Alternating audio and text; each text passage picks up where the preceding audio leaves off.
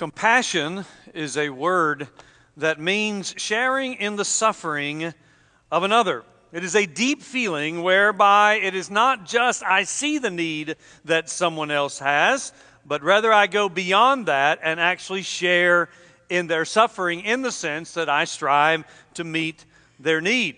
And so it is going beyond recognition that's relatively easy to do. It is somewhat easy for me or you to recognize that someone else has a significant need, but compassion goes beyond that, and we seek to meet their needs or to show mercy. I'm proud to say that many of you are involved in local compassion ministries through the various groups and uh, organizations here at Beaver Dam. More compassion ministry goes on through this church than you know about. In fact, more compassion ministry goes on through this church than I know about. Because there are all kinds of people who don't just see needs, but they go out and strive to meet those needs. It's easy to see, for example, that the food pantry has a monthly gathering where they pass out food. I didn't say that's easy to do, I said that's easy to see that that ministry happens. But there are many other ministries where people are going into homes on a regular basis and seeing the need and then seeking to meet that need. So I am not going to try to list the various compassion ministries this morning. No doubt I would forget about some, and no doubt it would take the rest of our times because you are a phenomenal church when it comes to meeting local needs called compassion ministry. But there is a distinction between what the church does and what other organizations do. There's a distinction between a governmental agency or even a nonprofit that's not connected to a church and what we do in compassion ministry. Because though we do try to meet physical needs, that is not all we try to do, nor is it our primary focus. You see, we recognize that a person's greatest need is not their physical needs. Now, they might think so. But we recognize that anyone's greatest need is not physical, rather, it is spiritual in nature. So we use the physical in order to open up doors so that we can share the spiritual solution that is, the gospel. I received an email this past week from the Tennessee Baptist Mission Board, more specifically from the Compassion Ministry Department of the Tennessee Baptist Mission Board, and here's how they defined compassion ministry. Compassion ministry is meeting the needs of unchurched people so that a trusting relationship can be formed. So you're meeting physical needs for the purpose of building a relationship so that the gospel of Jesus Christ can be shared, so that those reached can be connected to a local church. It's a pretty good and succinct definition. We try to meet physical needs for the purpose of building a, rela- a, relationship. We build a relationship for the purpose of sharing the gospel, and having shared the gospel, we desire to connect people to our local church. This morning, we are going to talk about compassion ministry. And we are going to be doing so from the ministry of Jesus as recorded in Mark chapter 6. And our goal is not merely to see how Jesus did compassion ministry so that we can learn better how to do it ourselves, although we will see some uh, ideas here for that. Our goal is to see the man behind his compassion ministry. We broke off a couple of weeks ago from Mark chapter 6 and verse 29. We fast forwarded on Palm Sunday to Mark 11, where the triumphal entry of Christ is found, so that we could talk about uh, that particular incident on Palm Sunday. And then last week we fast forwarded again and we went to Mark chapter 16 and we dealt with the resurrection, since, of course, it was Easter. So we've done what you're not supposed to do in a book. That is, we've peeked at the end of the story. Now we know what happens at the end and we are going backwards to where we left off. Now, we've got a lot of verses to examine today, and I'm doing that for several reasons. One, I'm, I'm taking larger chunks of Scripture because I, I do not want to drag in our study of Mark and perhaps go beyond your patience and then your interest. In other words, I don't want to lose your interest. Secondly, I'm doing it because when we deal with stories, we can look at larger sections of Scripture. We're not dealing with teaching or didactic material, which is harder to deal with, and therefore we have to take it slower. We're dealing with stories. And thirdly, sometimes these stories are repetitive in the sense that there might be a different miracle. The details might be different, but the idea behind the miracles are often the same, and therefore we can take larger chunks. So today we're looking at three stories. All three of these stories will have one thing in common, and that is they show the compassion of Christ. So, what I'm calling compassion ministry. We're going to start in Mark chapter 6, beginning in verse 30. The apostles returned to Jesus and told him all that they had done and taught. And he said to them, Come away by yourselves to a desolate place and rest a while. For many were coming and going, and they had no leisure even to eat. And they went away in, a, in the boat to a desolate place by themselves. Now many saw them going and recognized them, and they ran there on foot from all the towns and got there ahead of them. When he went ashore, he saw a great crowd, and he had compassion on them because they were like sheep without a shepherd. And he began to teach them many things.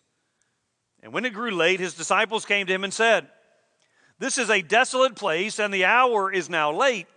Send them away to go into the surrounding countryside and villages and buy themselves something to eat.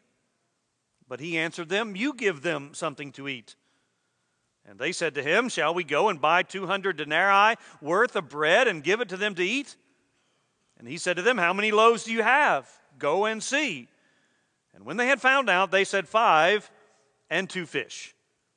Then he commanded them all to sit down in groups on the green grass. So they sat down in groups by hundreds and by fifties, and taking the five loaves and the two fish, he looked up to heaven and said a blessing and broke the loaves and gave them to the disciples to set before the people. And he divided the two fish among them all. And they all ate and were satisfied. And they took up twelve baskets full of broken pieces and of the fish. And those who ate the loaves were 5,000 men. Our first story is perhaps one of the most well known miracles of Jesus, and it is what I'm calling compassion at dinner. Other than the resurrection, this is the only miracle that is told in all four of the Gospels. And when you combine the fact that Matthew and Mark also tell another story, the feeding of the 4,000, there are six stories in the gospel narratives about Jesus multiplying loaves and fish and distributing it to vast sums of people. And so there must be something significant that we need to learn from these stories for them to be found so often. You know, sometimes when I start my study on Monday morning for the next Sunday's sermon, I, I read through it initially and I think to myself, what am I going to say about this? How am I going to get enough stuff from this text for a sermon? And then usually by midweek, I realize that I actually have more than the time allotted. So, therefore, when we look at stories like this, there is often more here than meets the eye. We begin with the note that the disciples have returned to Jesus and reported what they had accomplished and taught. And while we do not know the details, the fact that people were constantly coming and going around them, leading to Jesus' command to get away for some rest, probably tells us that their ministry was largely successful. Or at least it had attracted a large number of people, even as Jesus' ministry consistently did. You will recall that he sent them out with his authority to preach and to cast out demons. And Mark sandwiched the story, that is, he, he sandwiched the sending out of the disciples and the return of the disciples with the banquet of Herod and all of the noblemen, and ultimately the beheading of John the Baptist. That banquet was for nobles and invited guests only. Now we have a banquet that is for anyone who has come. It is an open invitation, even as this banquet foreshadows the future that is going to be ours. So Jesus calls them away for some R&R, for some rest and relaxation, though they did not actually get it. And this does remind us that everyone needs this from time to time. Not too much, mind you, and that's probably the problem we have today. We have too much rest and relaxation sometimes. Well, there's nothing wrong with rest and relaxation. It is a, a part of the God given design. In fact, it's part of the reason the Sabbath was instituted and part of the reason we set aside the Lord's Day to refresh ourselves physically and spiritually. So it's not being lazy to get some rest and relaxation, it is being wise. But in this case, the crowd sees where they are going and apparently runs around the tip of the Sea of Galilee and gets to the place before Jesus and his disciples do, though we do not know the exact location. So when they pull the boat up to shore, there is once again a large crowd, and these disciples had expected to get some time alone with Jesus. I don't know about you, but I can guess what my reaction would be. I would be frustrated. I would, in fact, maybe even be angry. Can't I get just a few minutes to myself? All I wanted was some rest. And the crowds have followed us once again. But that is not how Jesus responds, even though he was the one who insisted on getting away to begin with. Instead, this is where we see his compassion. Verse 34 makes it very clear. And he, uh, and he had compassion on them because they were like sheep without a shepherd. And that becomes our theme, not just for this miracle, but for the ones that follow.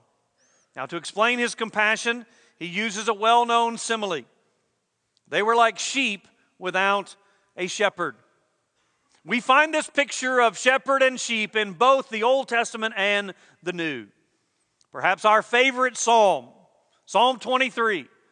The Lord is my shepherd, I shall not want. That is, God provides for me, so I have no reason to want.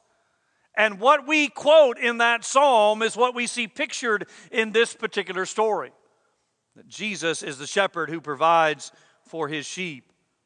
When Moses was coming to the end of his time, and he knew that he was about to pass off from the scene, and therefore the Israelites needed someone else to lead them he actually prayed. And in his prayer, he was asking God for a new leader. And he said one of the reasons he wanted a new leader was so that the Israelites would not be sheep without a shepherd.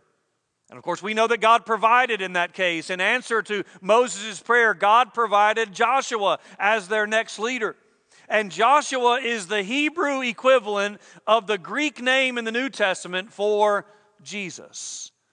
So God provided Joshua in the Old Testament, and now we see Jesus in the New. And speaking of Jesus, he himself said, I am the good shepherd who lays down his life for the sheep.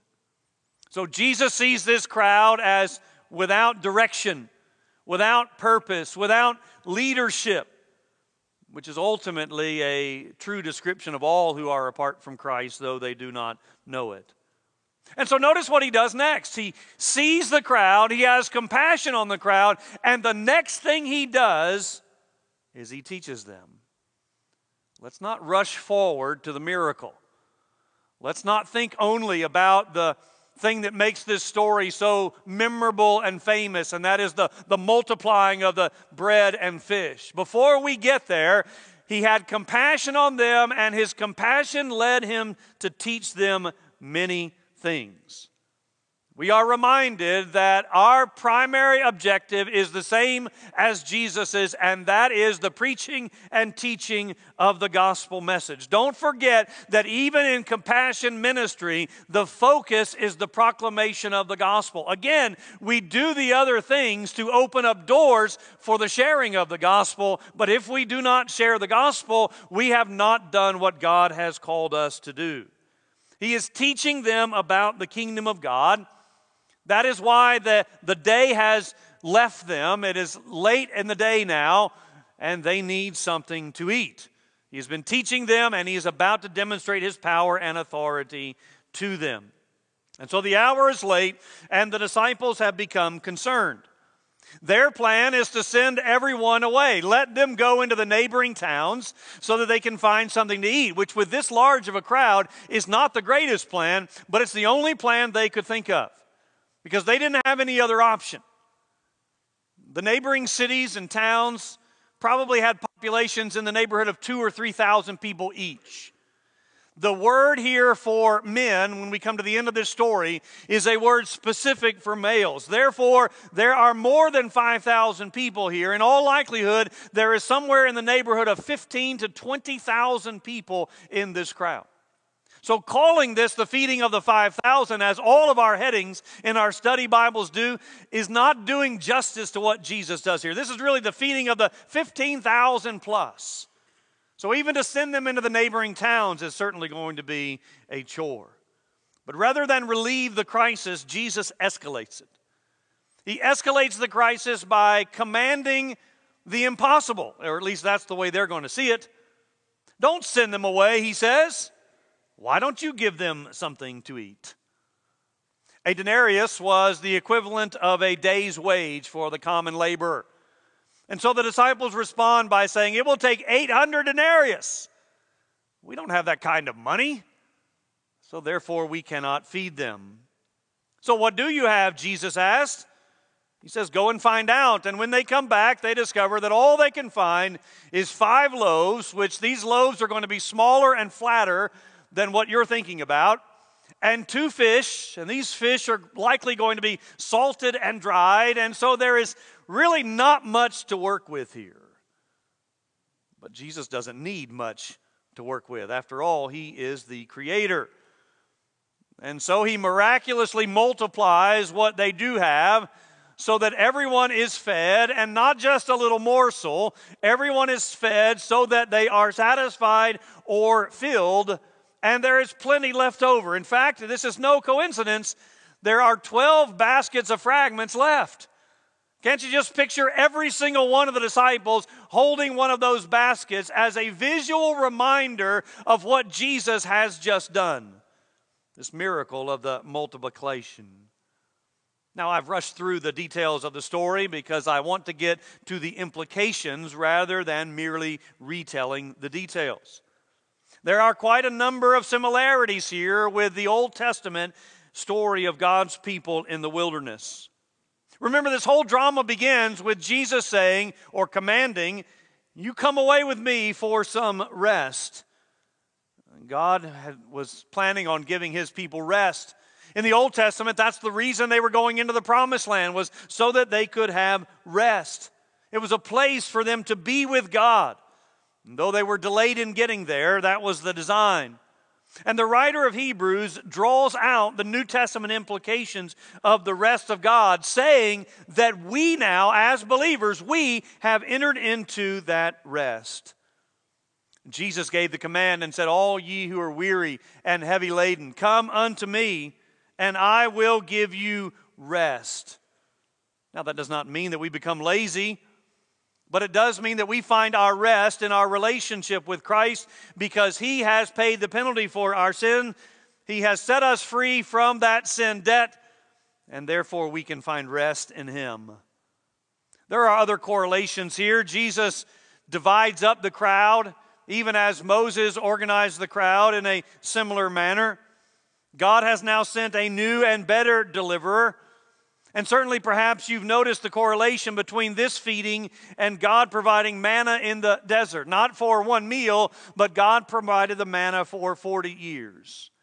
And so, this miraculous Old Testament event is now being recreated or replicated by Jesus by the Sea of Galilee, where he himself is the bread of life. This desolate place has now become a place of plenty and satisfaction. And the early church saw in this picture a connection to the Lord's Supper. In fact, you may have noticed the similarity in the wording where he looked toward heaven and he blessed and then he broke it. That's very similar wording to what we find in the Lord's Supper. And so this is a foreshadowing or a, a, a uh, picture of what was to come when on that Thursday night Jesus would transform the Passover celebration into what we call the Lord's Supper. And by extension, then, since the Lord's Supper prefigures what we're going to do with God in heaven someday, this miracle by the sea, this compassion uh, in, the, in the multitudes here of, of the bread and the fish, is a prefiguring of the banquet that you and I will enjoy in heaven someday. And you know, the Jews were very particular about their food. That is, it had to be prepared in a certain way, it had to be a certain kind of food, and it was only to be eaten by those who were ceremonially clean. That is not so the case here. This banquet is all inclusive. That is, the invitation goes out to all. I'm not saying that everyone's going to come to it, but I'm saying the invitation goes out to all. Come unto me, all you who are heavy laden, and I will give you rest. I told you there's more to the story than meets the eye because we're not just seeing a miracle of loaves and fish.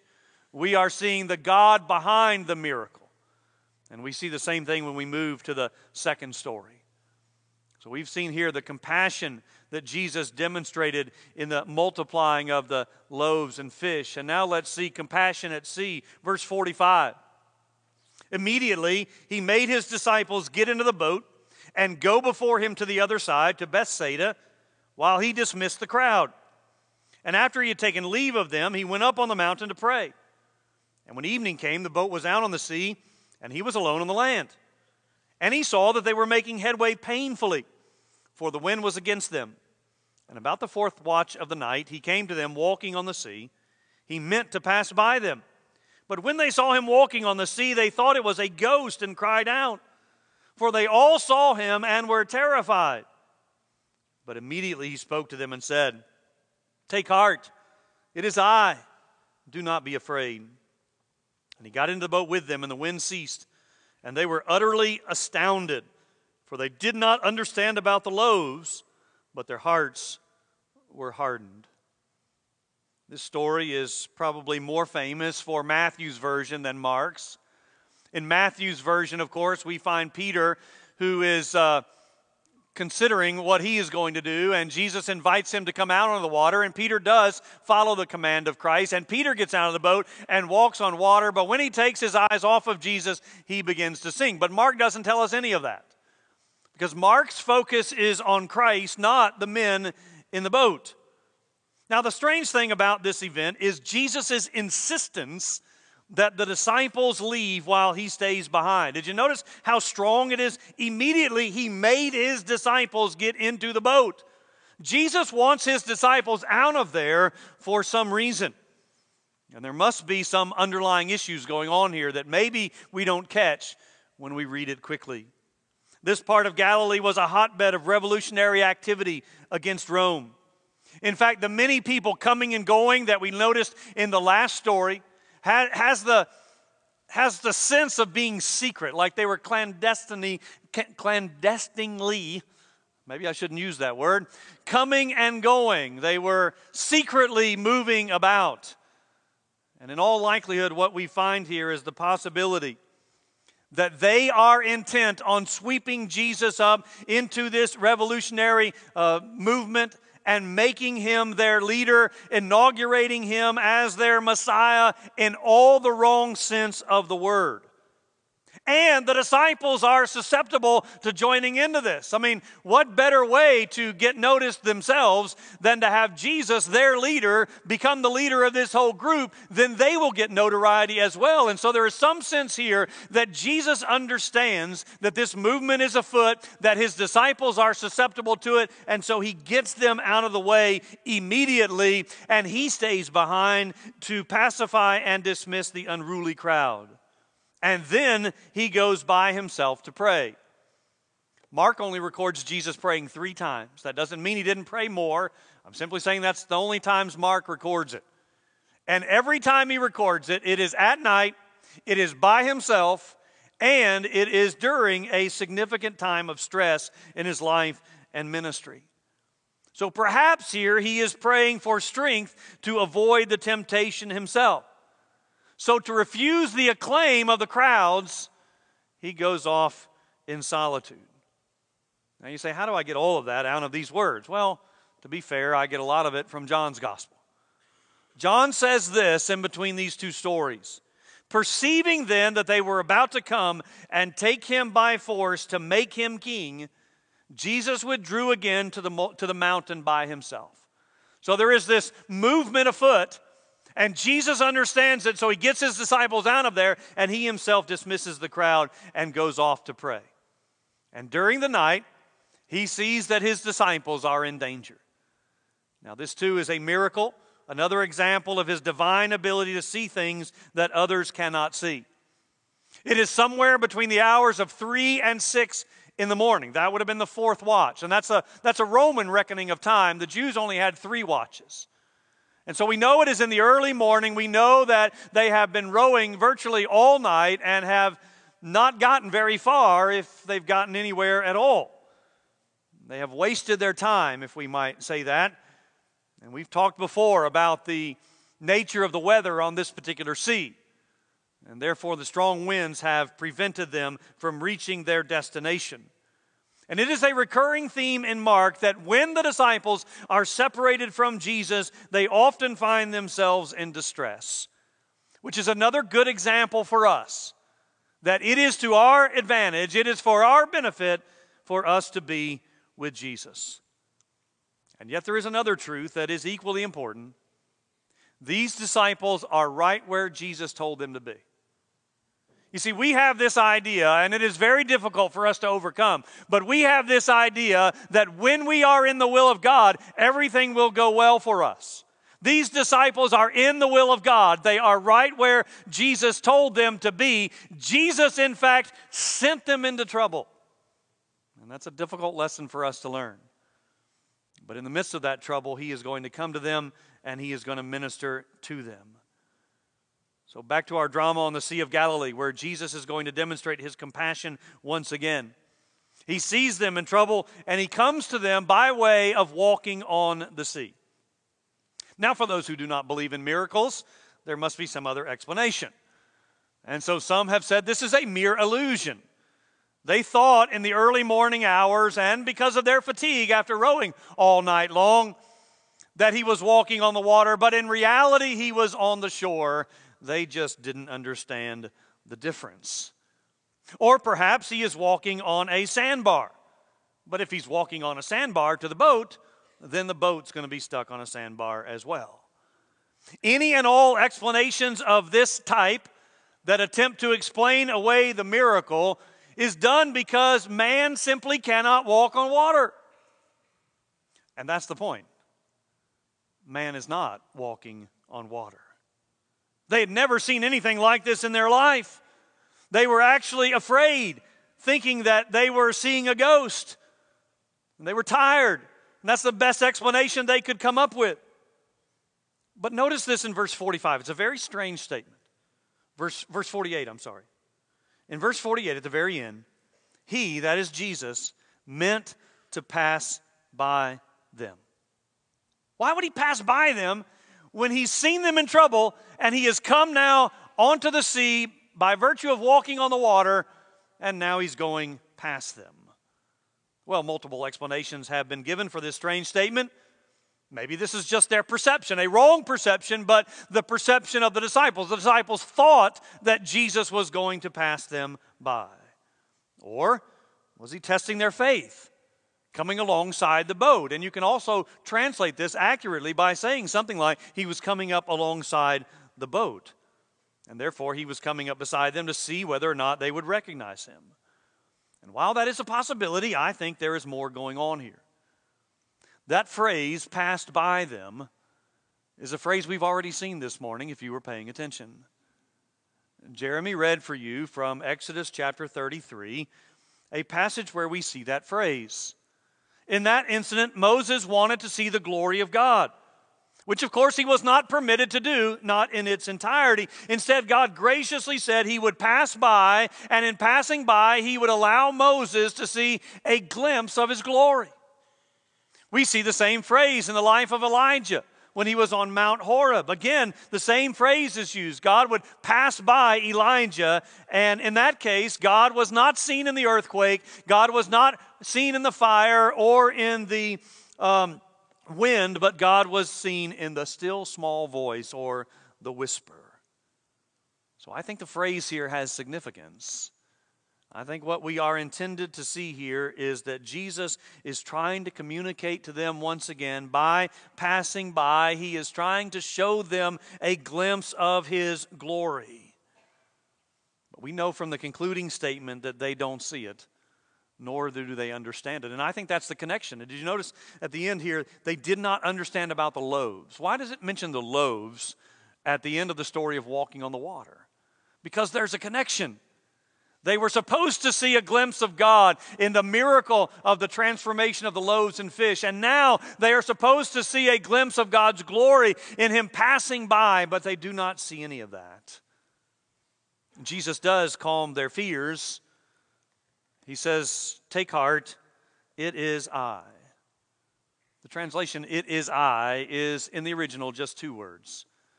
And literally translated, it means I am. And that too is significant and bolsters my argument about the previous statement that we've just examined. When Moses is confronted by God at the burning bush with the task or the mission to go to Pharaoh and lead the children of Israel out of Egypt, Moses says to God, Well, who am I going to tell them has sent me? What is your name, God? What do I say when they say to me, Who sent you? And God answers Moses by saying, Tell them I am has sent you.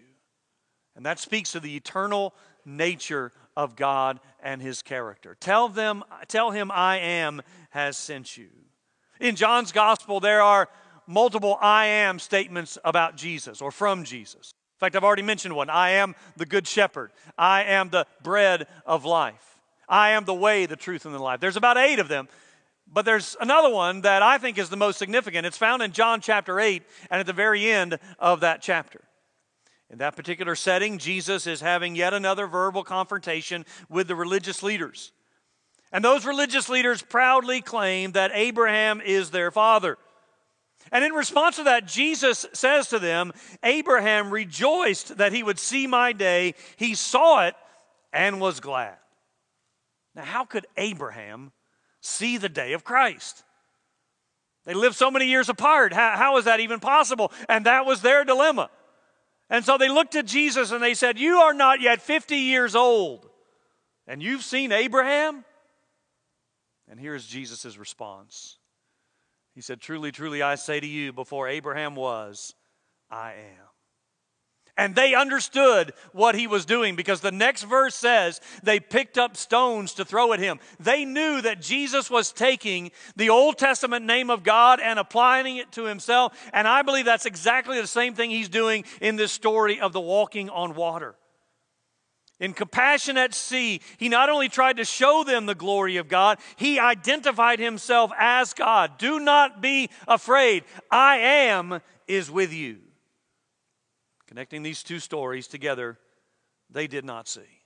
They saw the miracle of the loaves and fish, but they didn't see God. They saw a man walking on water, and for the second time in less than half of a day, they did not understand that this was no mere man. Mark tells us their hearts were hard. It's one of the harshest statements that he makes about the disciples. And likewise, if we go away from here this morning talking about the miracle of the feeding, or if we go away from here this morning talking about walking on water, we too have missed the point. Yes, Jesus does know our needs, and yes, He is sufficient to meet every need we have. Yes, Jesus does know when we are in trouble and distress, and yes, He is fully capable of coming to us and turning the storms of our life into a time of peace. But this is all true because this is not a man making a meal. This is not a man walking on water. This is God whose presence overcomes the storm and whose provisions meets our every need. Well, we need to look at the last story, and I will do so very quickly. It is a summary section where we see the compassion in the crowds. Verse 53 When they had crossed over, they came to land at Gennesaret and moored to the shore. And when they got out of the boat, the people immediately recognized him and ran about the whole region and began to bring the sick people on their beds to wherever they heard he was. And wherever he came, in villages, cities, or countryside, they laid the sick in the marketplaces and implored him that they might touch even the fringe of his garment. And as many as touched it were made well. Again, this is a summary section. It's the third one that Mark has done for us. And it reminds us that there are more miracles than just the ones we've studied. There are more healings, there are more casting out of demons than the stories that Mark records. And so, as Jesus traveled to the various, various cities and villages, they would bring the sick into the marketplace, since this was the largest place and Jesus is most likely to go there. And in that marketplace, they would hope to come in contact with Jesus, hoping to touch the tassels of his garments. That would be part of the, the outer garment that a Jewish man would wear. And in hoping to touch him, they would expect to be healed. And this is not magic. We have to read this in light of the stories that we've already examined, particularly the story about the woman who had a bleeding problem for 12 years. And she came in faith, believing that if she touched Jesus, his power would go into her and heal her. And it did. And we are seeing the same things here. These people had faith enough to believe that Jesus had the power to heal and they had faith enough to believe that if they touched him, they would be healed. And that is exactly what happened. Now, over and over again, people then and now are confronted with this question Who is this? I mean, who is this man whose mere touch can heal people? Who is this man that even the winds and the waves obey him? Who is this man who speaks with such authority that the scribes don't talk like this? The other religious leaders we have don't talk like this. Who is this man that even the demons obey him? Who is this man that speaks with authority? And every time the answer is the same, or at least the correct answer is this is God in the flesh. This is not a dynamic speaker who has come with a motivational message. This is not just a good man who lived a great example for us to follow. This is certainly not a manipulative preacher who is trying to draw a crowd and make a name for himself and profit in the meantime. He is God in the flesh. We saw it last week in the resurrection where Jesus, coming out of the tomb, testified loudly that he is in fact God. And we see the same thing in these these three stories in the demonstration of his compassion. And if all of that is true, it means that as Mark began his gospel, that the kingdom of God is at hand. That is indeed true as well. Which means every single person has a decision to make. Are you going to repent and believe and having repented and believed, are you going to faithfully follow this one who is worthy to be followed and worthy to be worshiped? Or are you going to remain in the hardness of your heart, as the disciples were at this point, though, of course, we know that they will change later? But are you going to remain in the hardness of your heart and not see the God behind these miracles? I pray that that is not true of you. I pray that you would see not just a, a miracle of feeding and not just a miracle of walking on water or not just a miracle of healing. I pray that you would see the God behind those miracles and that you would trust Him with your life as well. Let's pray.